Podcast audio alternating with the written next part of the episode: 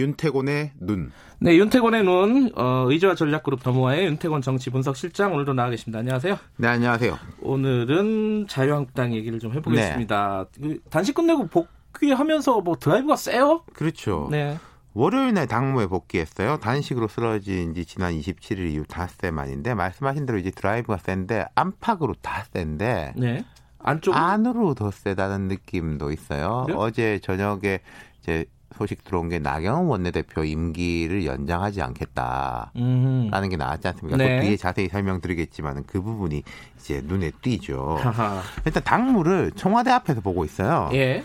그 간이 집무실을 마련해가지고 청와대 사랑채 앞에서 이제 일을 하고 있는데, 비상 상황이다 이거죠. 그렇죠. 예. 그러니까 국회에서 여야가 극한 대치 중이니까 당은 여당을 상대해라, 나는 청와대를 상대하겠다, 뭐 이제 이런 그림을 보여주고 싶은 거 아니겠습니까? 이런 것들은 뭐 대략 예상을 하셨었죠? 그렇죠. 예. 황 대표가 이제 돌아오면서 한 말이, 단식 이전의 한국당과 이후의 한국당은 확연히 달라질 것이다, 이렇게 강조를 했는데, 말씀하신 대로 예측은 된 거예요. 예. 내외부를 향해서 모두 셀 것이다, 여권을 향해서는 계속 투쟁, 뭐 이런 말 했죠. 제가 단식 시작할 때 목표 3가지 중 지소미아는 연장됐다, 그러나 공수처, 연동형 비례대표제 선거법에 대한 여권의 밀어붙이기는 진행 중이다, 양대 악법 반드시 막아내야 되겠다, 그리고 단식 중에 추가 내지는 투면으로 더 올라온 현안들이 있지 않습니까? 네. 유재수 전 부산시장 건, 그리고 지금 핫한 김기현 전 울산시장 건, 네. 여기다가 한국당은 그 우리들 병원 건까지,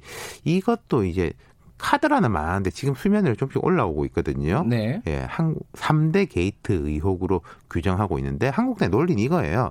이걸 이제 공수처하고 연결시키는 게, 지금 뭐 검경 대립각, 청와대 검찰 대립각 이런 게 또 재연되잖아요. 네. 청와대는 경찰이랑 같은 편인데 검경수사권 조정하면은 그게 되냐. 또 여당이 검찰에 이렇게 각을 세우고 공수처를 만든다는 건 정치적으로 이용하겠다, 이런 논리 아니냐. 이게 한국당의 이제 논리인 거죠.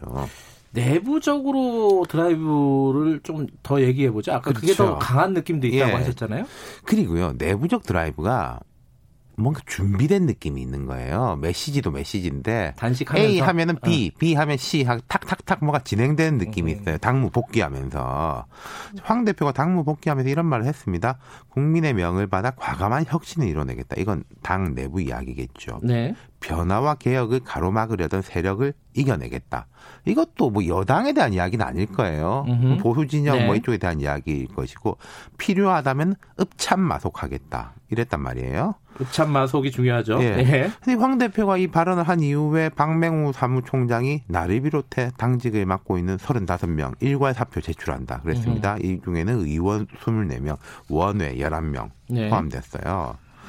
그리고 하루 몇 시간 뒤에, 4시간 만에 예. 사무총장, 여의도 연구원장, 대변인, 대표 비서실장 등 핵심 요직이 곧바로 채워졌습니다. 이 정도면 준비가 됐다고 보는 게 맞는 거죠.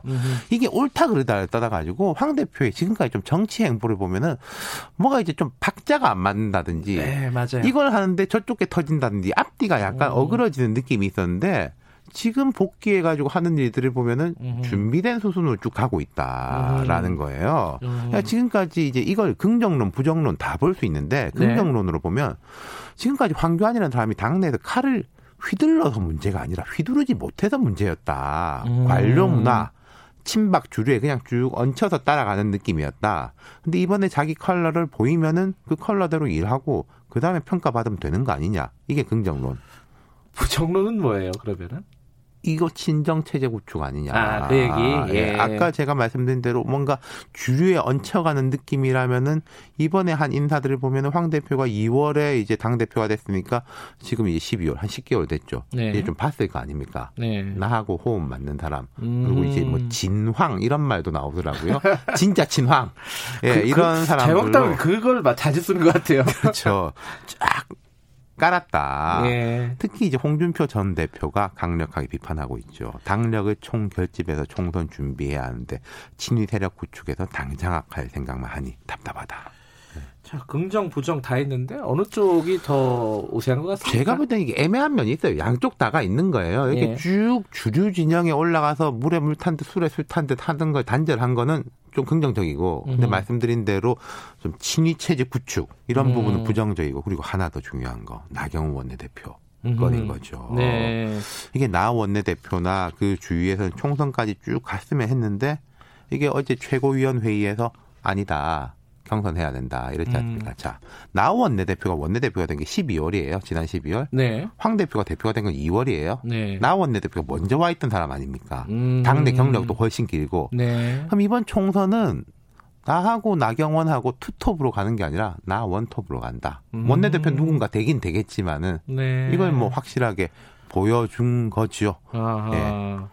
불신임했다고 보는 쪽이 더 맞는 해석이라고 보시는 거군요, 지금. 아니, 그게 불신임이라기보다 뭐 끝났으니까 끝난 건데 신임을 더 연장할 수도 있는데 연장하지 않았다. 지소미아 종료 뭐 이거 비슷한 느낌도 있는 거죠. 총선은 내 그림대로 간다. 그렇죠. 예, 예. 알겠습니다. 여기까지 듣겠습니다. 고맙습니다. 감사합니다. 윤태곤의 눈이었습니다. 김경래 최강시사 2부는 여기까지 하겠습니다. 저는 잠시 후 3부에서 다시 뵙고요.